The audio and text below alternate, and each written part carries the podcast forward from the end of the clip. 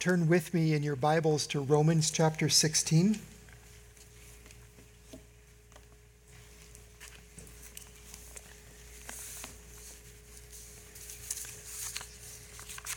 Romans chapter uh, 16. We're going to be looking at verses 17 through uh, the phantom verse 24. We'll talk about that. Last time, when we studied through Romans 16, verses 1 through 16, we saw the Apostle Paul greeting his friends in the church at Rome, and uh, there were a lot of them. We saw the heart of the Apostle Paul, uh, someone whose heart had been transformed by the grace of God from somebody who tried to destroy the church to someone uh, whose life was filled with love for the brethren. Lots of Christian friends. And uh, in our passage for today, verses 17 through 23 or 24, um, Paul's going to return to giving some practical instructions to the church in verses 17 through 20. And then uh, several of Paul's companions who were with him when he wrote his letter to the Roman believers. Several of those companions are going to chime in to send along their greetings to the members of the church at, at, at Rome. So that's what we're going to be doing today. And the next Lord's Day, Lord willing, we'll close out the book of Romans by looking at Paul's doxology in verses 25 through 27. So, first of all, we have warnings against false teachers in verses 17 through 20. And Paul begins that paragraph by saying in verse 17, I appealed to you, brothers, to watch out for those who cause divisions and create obstacles contrary to the doctrine, doctrine that you have been taught. Avoid them. So here's this appeal from the Apostle Paul. The believers in Rome were supposed to be on the lookout, they're supposed to watch out um, for those who cause divisions and create obstacles. They, they throw out stumbling blocks, not in minor things, not in small things, but uh, they're basically contradicting the doctrine that had been taught to them and that's really summarized in the book of Romans. Remember, Paul had never actually been there. He's going to eventually be there. Um, if church history is correct, that's where he's going to end up dying, but he's going to end up being in Rome, but not the way he thought. Um, but nevertheless, he, he writes to them this, this letter, um, the most doctrinal letter, perhaps, in the New Testament, a great summary of what the Christian faith is all about. And uh, undoubtedly, the book of Romans is a summary of the doctrine they, that they had been taught. And uh,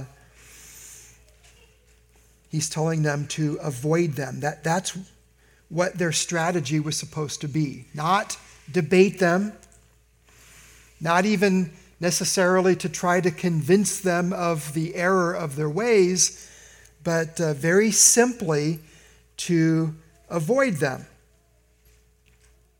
And uh, this is a lesson for, for us in the church that it's, it's not for us to be creative when it comes to the doctrine of the church it, it, it is up to us to be creative in terms of ways to find an audience for the Word of God, to be creative in finding ways to connect with real people in our day and age so that we can share the truth of the Word of God with them and make disciples of all the nations. But in terms of the content of what we're supposed to believe, creativity is out of bounds. No, We've been told what we're supposed to proclaim, what we're supposed to share. We're supposed to preach what has already been written in the Word. We're supposed to proclaim, teach, and defend the faith which has been once for all delivered to the saints. And there's a popular notion that this reminds me, there's a popular notion today that doctrine divides.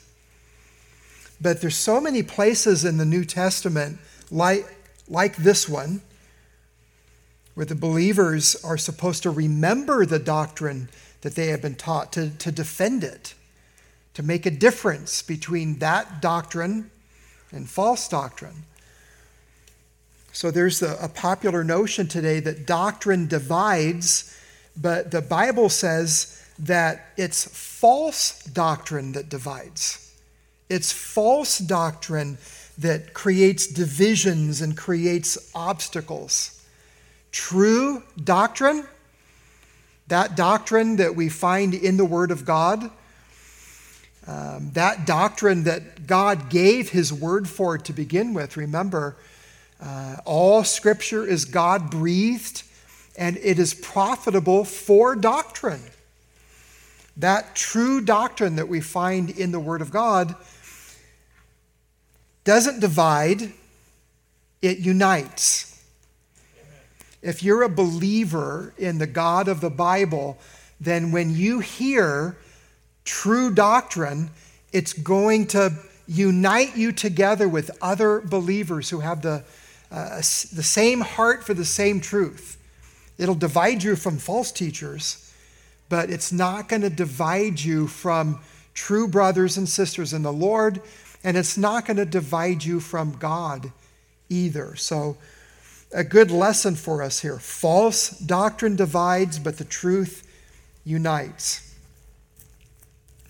And uh, at the end of verse 17 there, I've already touched on this. How were the members of the church in Rome supposed to treat teachers who contradicted apostolic doctrine? They're supposed to avoid them. And in some translations, it says, disassociate yourselves from them. Don't listen to them. Don't hang out with them. Don't give them a platform for their, their errors, their false doctrine. When Paul wrote to Titus in uh, that pastoral epistle, Titus chapter 3 and verse 10, he said this As for a person who stirs up division, after warning him once and then twice, have nothing more to do with him. Disassociate yourself from that divisive person. And by the way, this is a lost discipline in the life of the church. Uh, to, to actually carry out this kind of church discipline. We, we've never actually done this uh, in our church, but I, I do remember when we were meeting uh, on that, um, that office space on, on Gemstone. And uh, there, was, there was a lady um, who presented herself as a, as a friend. And then I found out, just in the normal course of things, a bunch of people from the church. And, and these were people who weren't looking for trouble, they weren't on, on the prowl trying to find false doc- doctrine. They just kind of mentioned to me, hey, um, just wanted you to know that, that this particular sister has been complaining about you, complaining about the church, and wanting to know how come we don't do this and that and, and the other thing. And I, I eventually, uh, there were enough people that mentioned that to me, uh, even though I don't like confrontation, it, it's true, I felt like I had to say something and uh, and and I did, and uh, I told her, you know, if you have a problem with the church's doctrine, why don't you come talk to me about it instead of talking to this person and that person and and the other person, and um, nothing else had to be done. She was gone after that. I I wish that that wasn't the case, but that's what ends up happening a lot. But the Bible tells us that there's actually a, a procedure for, for dealing with that. We don't have to sit idly by and allow the church to be destroyed. Uh, if someone doesn't listen to that kind of gentle approach, then they can be called out publicly, actually, and told to uh, stay away, and the church can be told to, to avoid such a person. So, passages like that exist in the Word of God. And here's one of them Romans chapter 16 and verse 17. And then Paul goes on What motivates such divisive people? Sorry, oh, let's see. I am there, okay. What motivates such divisive people? Verse 18 For such persons do not serve our Lord Christ, but their own appetites. And by smooth talk and flattery, they deceive the hearts of the naive. Again, Paul talks about this in another place in Philippians chapter 3 and verse 19, where he talks about uh, false teachers. Their end is destruction, their God is their belly, and they glory in their shame with minds set on earthly things.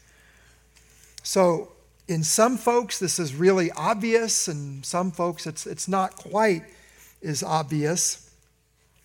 The, the principle here about what motivates these divisive people uh, from William Hendriksen. Basically, they're self servers of any description, people who are slaves of their own ego. At the end of the day, they're, they're not primarily devoted to the glory of God. They're, they're not committed to the good of God's people. They're ultimately committed to themselves, their own desires, and it seems that they like to hear themselves talk. And they like to deceive and persuade other people to their way. And it turns out, sadly, that these false teachers 2,000 years ago or so were uh, attracted to the church in Rome. They apparently saw the church in Rome as fertile ground for their false teaching. That's what Paul says in verse 19. For your obedience is known to all, so that I rejoice over you. But I want you to be wise as to what is good and innocent as to what is evil. Where, where the Spirit of Christ is at work, saving souls, transforming lives, causing believers to mature, to grow in the faith, you can be sure that the devil isn't far away, trying to turn the work of God on its head, sowing seeds of discord and error and corruption and deceiving people. That's the way it is in a fallen world. This is not heaven. And uh, Paul's words at the end of verse 19, but I want you to be wise as to what is good and innocent as to what is evil, reminds us of the words of Christ in Matthew 10 and verse 16 Behold, I am sending you out as sheep in the midst of wolves. So be wise as serpents and innocent as doves. That's Christ's call or charge to us. And Paul was confident about who would ultimately win. Notice verse 20. The God of peace will soon crush Satan under your feet. The grace of our Lord Jesus Christ will be with you. The first part of verse 20 there um, if you're familiar with the Old Testament, that should remind you of um, God's words to the serpent in the Garden of Eden and the promise to Adam and Eve and their offspring. The, the, um, the first promise of the gospel in the Bible, Genesis 3:15. God said there to the serpent, I will put enmity between you and the woman, and between your offspring and her offspring. He shall bruise your head, and you shall bruise his heel. That uh, language here is adopted by the Apostle Paul, but there's an interesting nuance here in Romans. And that is, Paul includes us in this, in this process of uh, crushing Satan. God, the God of peace, will soon crush Satan under your feet. We talked about that during the prayer meeting a little bit. It's an interesting study. So think of Genesis 3 and verse 15. It's, it's an offspring passage. There's the woman's offspring, and there's the offspring of the serpent. And we know from the New Testament that, that ultimately this passage is pointing forward to Christ. Christ is the woman's offspring. But then, as the uh, gospel promises in the Old Testament are unfolded, like in Isaiah chapter 53 in verse 10, we learn that the Messiah who would come would have offspring we are called the offspring of Christ in Isaiah chapter 53 and verse 10. And that's not a physical offspring. It's because the offspring of Christ would be born from above, born of the Spirit, and we, we would be adopted into the family of God. We would be children of God and Christ's offspring. And so, as Christ's offspring, we have a role to play in crushing the head of the serpent. Ultimately, after Christ's second coming, Jesus is going to throw the devil into the lake of fire. But until that final triumph, according to Paul here in Romans chapter 16, every time we hold forth the truth of God's word and avoid false teaching, we crush the serpent's head under our feet a little bit harder. We're, we're hastening the ultimate destruction of the devil. And that's really encouraging because we're not told in the Bible, we're not told here for sure, that it's our responsibility to go face to face, head to head, toe to toe with the, with the devil. Instead, all we do is discern truth from error, defend the gospel, believe the gospel, hold it forth, live it out, avoid false teaching, and the God of peace will soon crush Satan under your feet. That's really encouraging to me. It encouraged the great church reformer Martin Luther. He mentions this in his famous hymn, A Mighty Fortress is Our God. Martin Luther wrote in that hymn, And though this world with devils filled should threaten to undo us, we will not fear, for God hath willed his truth to triumph through us the prince of darkness grim, we tremble not for him. His rage we can endure. For lo, his doom is sure. One little word shall fell him. Praise God. Amen. So that's Paul's warnings against false teachers. Then in verses 21 through 23, we have greetings from Paul's companions. So notice verse 21.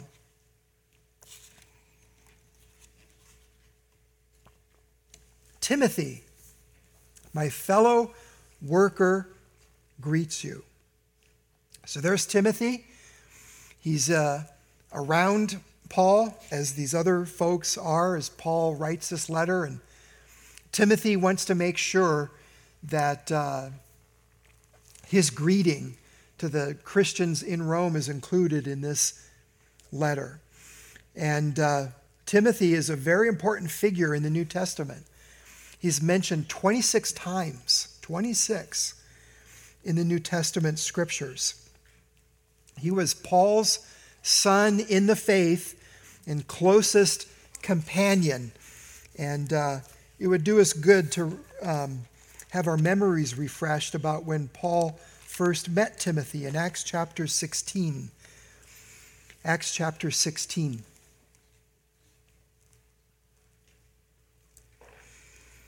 Notice verses 1 through 3 in Acts chapter 16.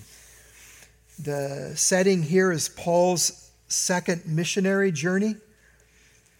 Paul came also to Derbe and to Lystra. And by the way, so here's a map. Um, this is where Paul was sent out from in Antioch. There's Derbe, there's Lystra. Uh, this is modern day Turkey. First century, it was the region known as Galatia.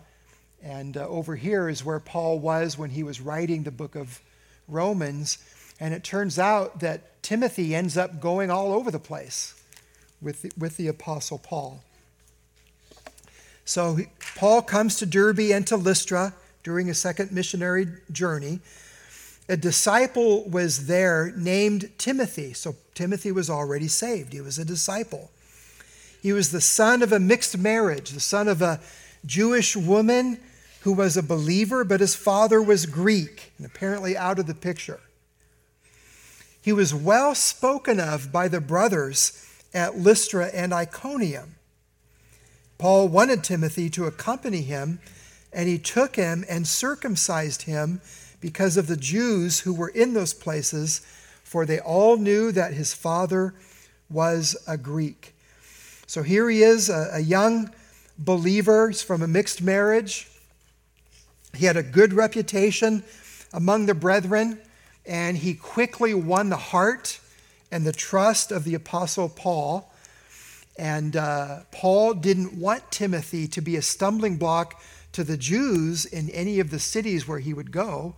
And that's why he had Timothy circumcised. And really, the noteworthy thing is Timothy allowed himself to be circumcised for that purpose. And then, so the story continues on.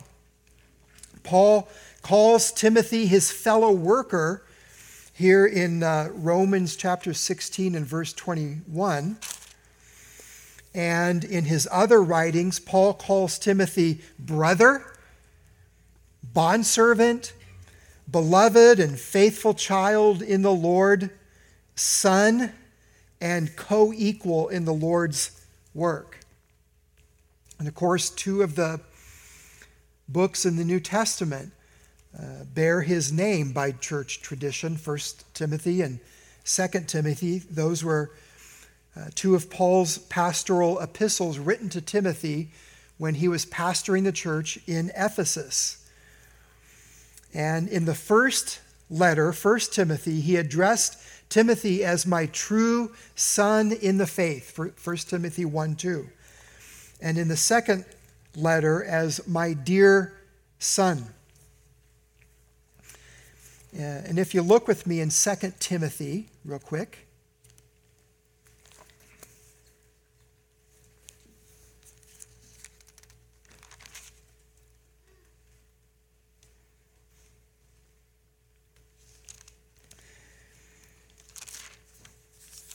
We're told about uh,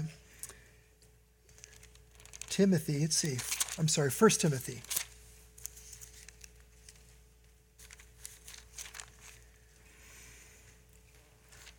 Verse 2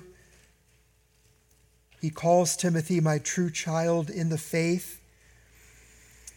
Um, in verse 15, the saying is trustworthy and deserving of full acceptance that Christ Jesus came into the world to save sinners, of whom I am the foremost, he says about, about himself. In verse 18, I, this charge I entrust to you, Timothy, my child, in accordance with the prophecies previously made about you, that by them you may wage the good warfare. It wasn't going to be easy what Paul was charging Timothy uh, t- to do. And he goes on to uh, commend Timothy's mother and grandmother, Lois and Eunice. They were the ones who had taught Timothy the faith because his uh, father, his Gentile father, was apparently out of the picture. And uh, in 2 Timothy, Paul goes on to remind Timothy about where he had learned uh, the contents of the Christian faith, and that from childhood he had known the Holy Scriptures, which are able to make one wise for, uh, for salvation through the Lord Jesus Christ. And so there's Timothy from a childhood, from a child, being taught the Word of God from his godly mother and his grandmother. So Paul was saved much later in life. It turns out that, uh, T- uh, that Timothy was saved from a child, and that through the in- instrumentality of Lois and Eunice. So that's Timothy who sends along his greetings in uh, second uh, for, um, Romans, sorry, chapter 16 and verse 21a. And then there's there are others. So the second half of verse 21, Timothy greets them. So do Lucius and Jason and Sosipater, my kinsmen, Paul says. And so those individuals apparently were fellow Jews as Paul was. We're going to come back to verse uh, 22 about Tertius. Skipping down to verse 23, Gaius, who is host to me and to the whole church, greets you. And this Gaius is probably the same individual mentioned in 1 Corinthians chapter 1 and verse 14 as one of the few believers whom Paul had personally baptized in Corinth. And so here uh, he is called the host of the whole church. And so probably there were times when the whole church met in this man's home, or maybe that was the main meeting place of the church in Corinth.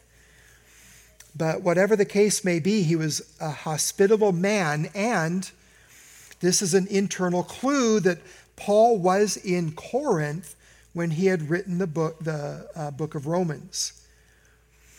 And then it turns out that the gospel had penetrated the city government in Corinth. And so the second half of verse 23, there's Erastus, the city treasurer, who was converted and sends along his greetings, and also our brother Quartus.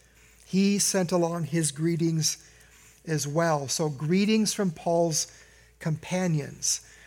So, now let's use this as an excuse to have a quick lesson in biblical inspiration. Uh, so, first of all, going back to verse 22, there's this guy, Tertius, and the text says, I, Tertius, who wrote this letter, greet you in the Lord.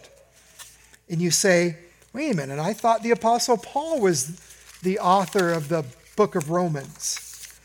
And Paul was the author of the book of Romans. But it was a pretty common practice in the ancient world to employ uh, a person in the role of an uh, amanuensis, amanuensis.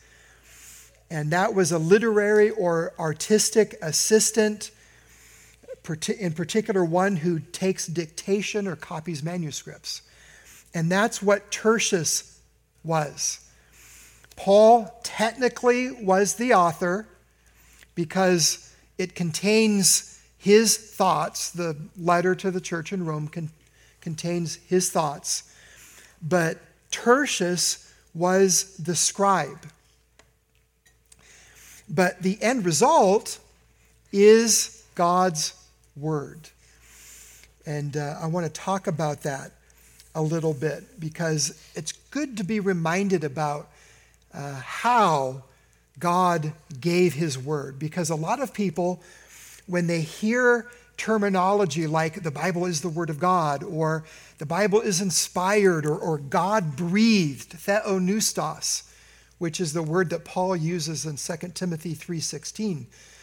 Sometimes we can have the idea that um, the human authors of the scriptures were like robots and they went into this trance and the Holy Spirit took control of them and they're writing the Word of God and they have no idea what they're writing. They have no control in the matter. It's, it's God using them as as a machine, as a teletype or something.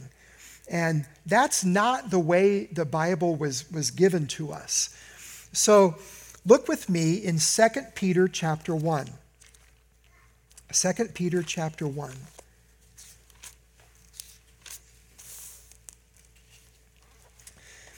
And notice verses 20 and 21. 2 Peter chapter 1 verses 20 and 21.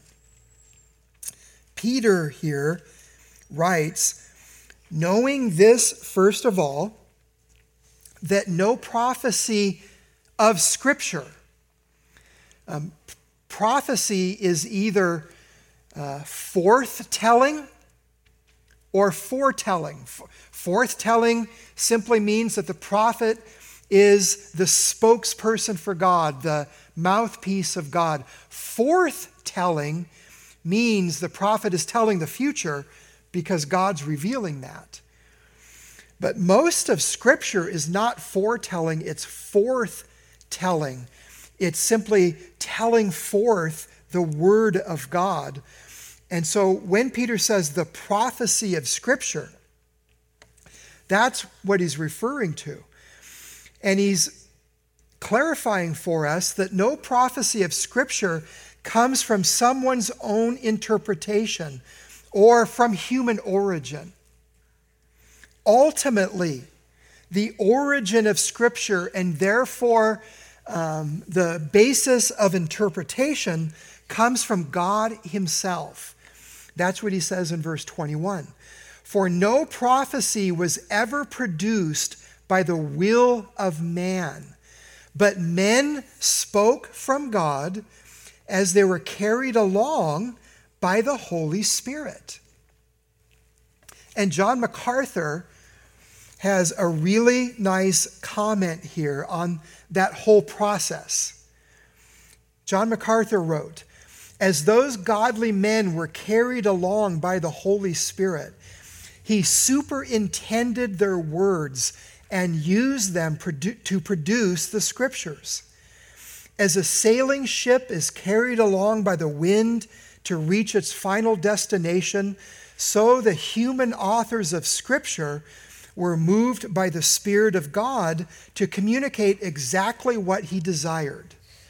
In that process, the Spirit filled their minds, souls, and hearts with divine truth mingling it sovereignly and supernaturally with their unique styles, vocabularies, and experiences, and guiding them produ- to produce a perfect, inerrant result. That's why Isaiah reads like Isaiah. David reads like David. Paul reads like Paul, and Peter reads like Peter their, their personalities as the human instruments were intact. But God, to use the words of um, John MacArthur and others, God superintended the whole process so that the result is the Word of God given through the, the instrumentality of, of men. And so that includes not only their personalities and backgrounds and gifts, but it also includes someone like a Tertius and amanuensis, a scribe. And so the result is the Word of God, no matter who the instrument was. And remember that the reason why we recognize the, the writings of the Apostle Paul as scripture is because he filled the unique office of apostle. Paul, the Apostle Paul was an apostle like, like Peter was, and so automatically, whatever writings we have from the apostles themselves, we receive as Scripture because Jesus promised the apostles that he was going to remind them of whatever it was that Jesus taught them. And then, more broadly than that, whoever was in the apostolic circle and whoever taught apostolic doctrine consistent with the apostles from the first century, we would receive that as the Word of God. And then that leads to the question then well, what exactly is God breathed? What is inspired from these authors, the, the apostolic authors? And uh, that's where the phantom verse 24 comes in. Raise your hand if you have a, an English translation that includes verse 24. Seriously. Okay? Just a few. So, King James or New, New King James? No? What is it? The NASB, it actually includes verse 24? In, okay, good. Right. If you have a, who, who has a King James? Oh, you, you do, Michael. So does the King James include verse 24? It does, right, okay. Um, and then raise your hand if you have a Bible that goes from verse 23 through verse 25. Yeah? Did you ever look at that and go, wow, what happened? A mistake. It got past the editors. Well, remember that the chapter and verse divisions are not a part of the inspired text. That was written um, well into the second millennium of the Christian age. Uh, chapter and verse divisions were not God breathed. The, the words, the content were God breathed. But he, here's, here's the story. In my um, translation, the English Standard Version, it doesn't contain the words at all. There's a footnote, and it simply says, Some manuscripts insert verse 24 the grace of our Lord Jesus Christ be with you all. Amen. And so in your New King James, that's probably what it says, but it's in, it's in parentheses. Um, and so let, let's talk about that. First of all, the contents of verse 24, whether it's actually in the original text or not, it's, it's thoroughly biblical. In fact, um, that thought, the grace of our Lord Jesus Christ be with you all, it, it's already in verse 20. The grace of our Lord Jesus Christ be with you. And there's at least eight expressions like this in Paul's letters. So there's nothing in terms of content that is at, at stake. But what's the story here? How come some manuscripts have that verse and some don't. And so here's a, a quick summary of how we got our Bibles. The, the original authors were carried along by the Holy Spirit, as we saw in 2 Peter chapter 1. So Peter, Paul, along with Tertius, and all of the other human authors, they were the ones who were inspired by God in the process of their writing the scriptures. We have none of those original writings. There, there's no such thing as a um, as the letter from the apostle paul to the church at rome it, it, it doesn't exist today it's just the nature of the case that ancient documents like that, written on uh, papyrus or on animal skins of various types, they just didn't last. And of course, they didn't have the cloud or anything that we're familiar with today. And so, what they did in order to propagate the scriptures was to copy and copy and copy and copy and copy. And so, the uh, early Christians copied and copied and copied and copied the scriptures, and they went all over the Roman world. And then that continued to be the case for centuries and centuries and centuries. So that now, where we sit, even though we don't have the original document written by the Apostle Paul, turns out we have between 20 and 25,000 ancient manuscripts of the New Testament documents, 5,700 of which are actually written in Greek. And then those manuscripts are from all kinds of different periods of church history, including the f- first couple of centuries. And they've been found in different regions of the world where Christianity spread.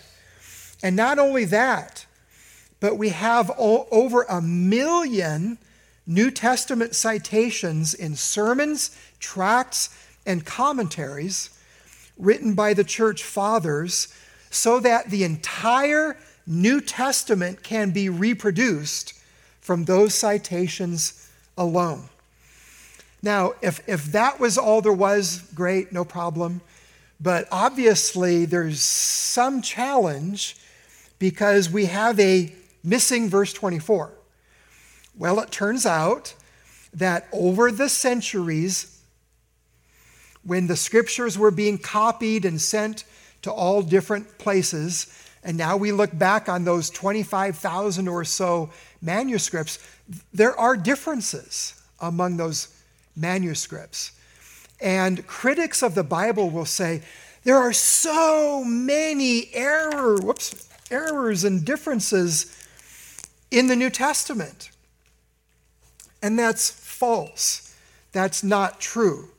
So while there are a lot of what we call textual variants, like, like this one, it, it turns out that most of the differences between these existing manuscripts that we have are really minor and they're really easy to see. And so scholars, they, they compare a manuscript from the first century to a manuscript containing the same verse from the 1200s, and they could see that a particular spelling is changed, or there's something called a movable nu, or whatever. And it's really easy to resolve that.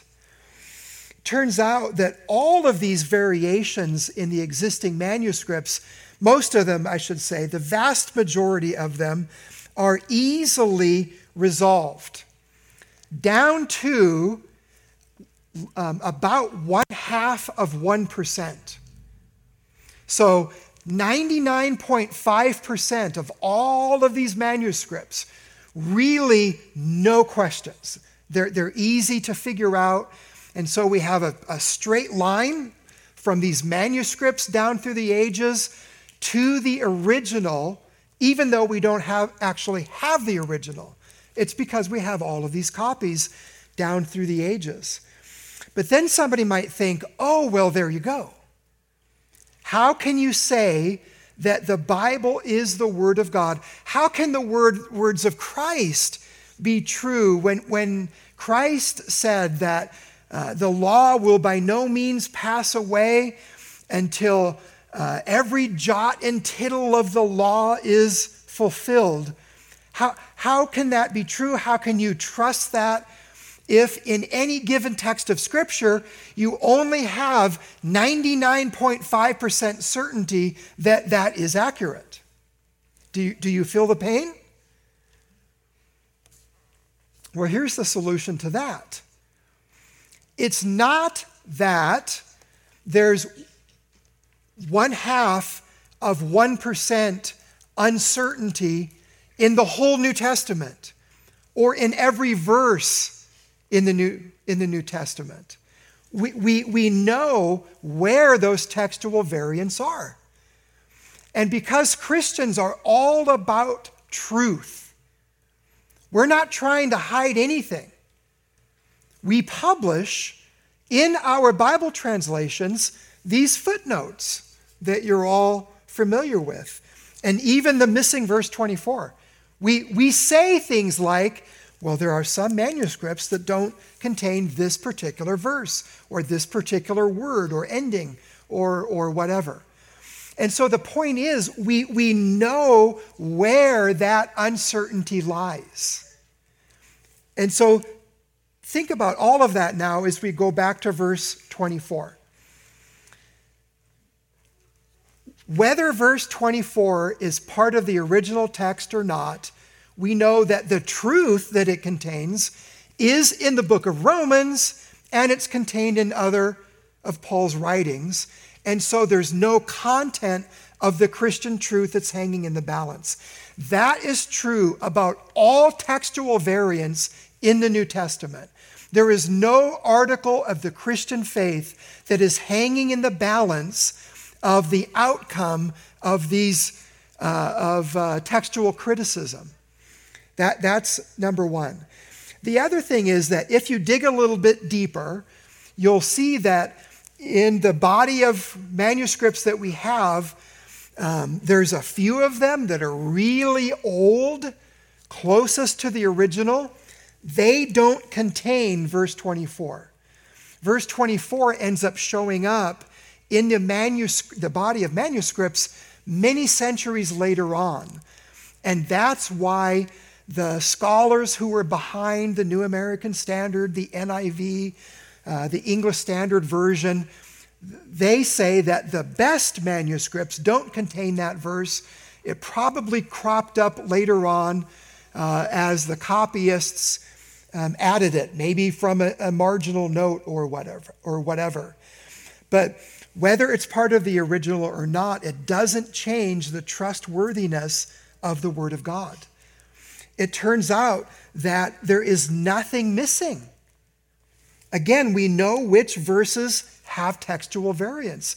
Either those variants are part of the original or they're not. But there's nothing actually missing. And when it comes to 99.5% of the text, there's not even a question about textual variance.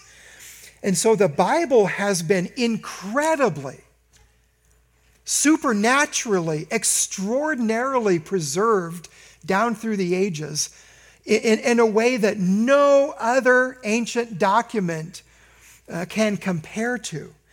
And it's been preserved down through the ages even though people have tried to destroy it, so that we can believe the words of God through the prophet Isaiah, we actually see them fulfilled. The grass withers and the flower fades, but the word of our God stands forever. Amen. And so rather than verse 24 causing our faith to stumble, the more that we dig into it, we realize wow, what I have in my lap is the Word of God, and I can trust it. And God has incredibly preserved it down through the ages. So that's verses 17 through 23 or 24. Really, the main takeaway from all of this is what Paul says there at the end of verse 20 the grace of our Lord Jesus Christ be with you. It is the grace of the Lord Jesus Christ that is the main point. That is the explanation for the transformation of the Apostle Paul.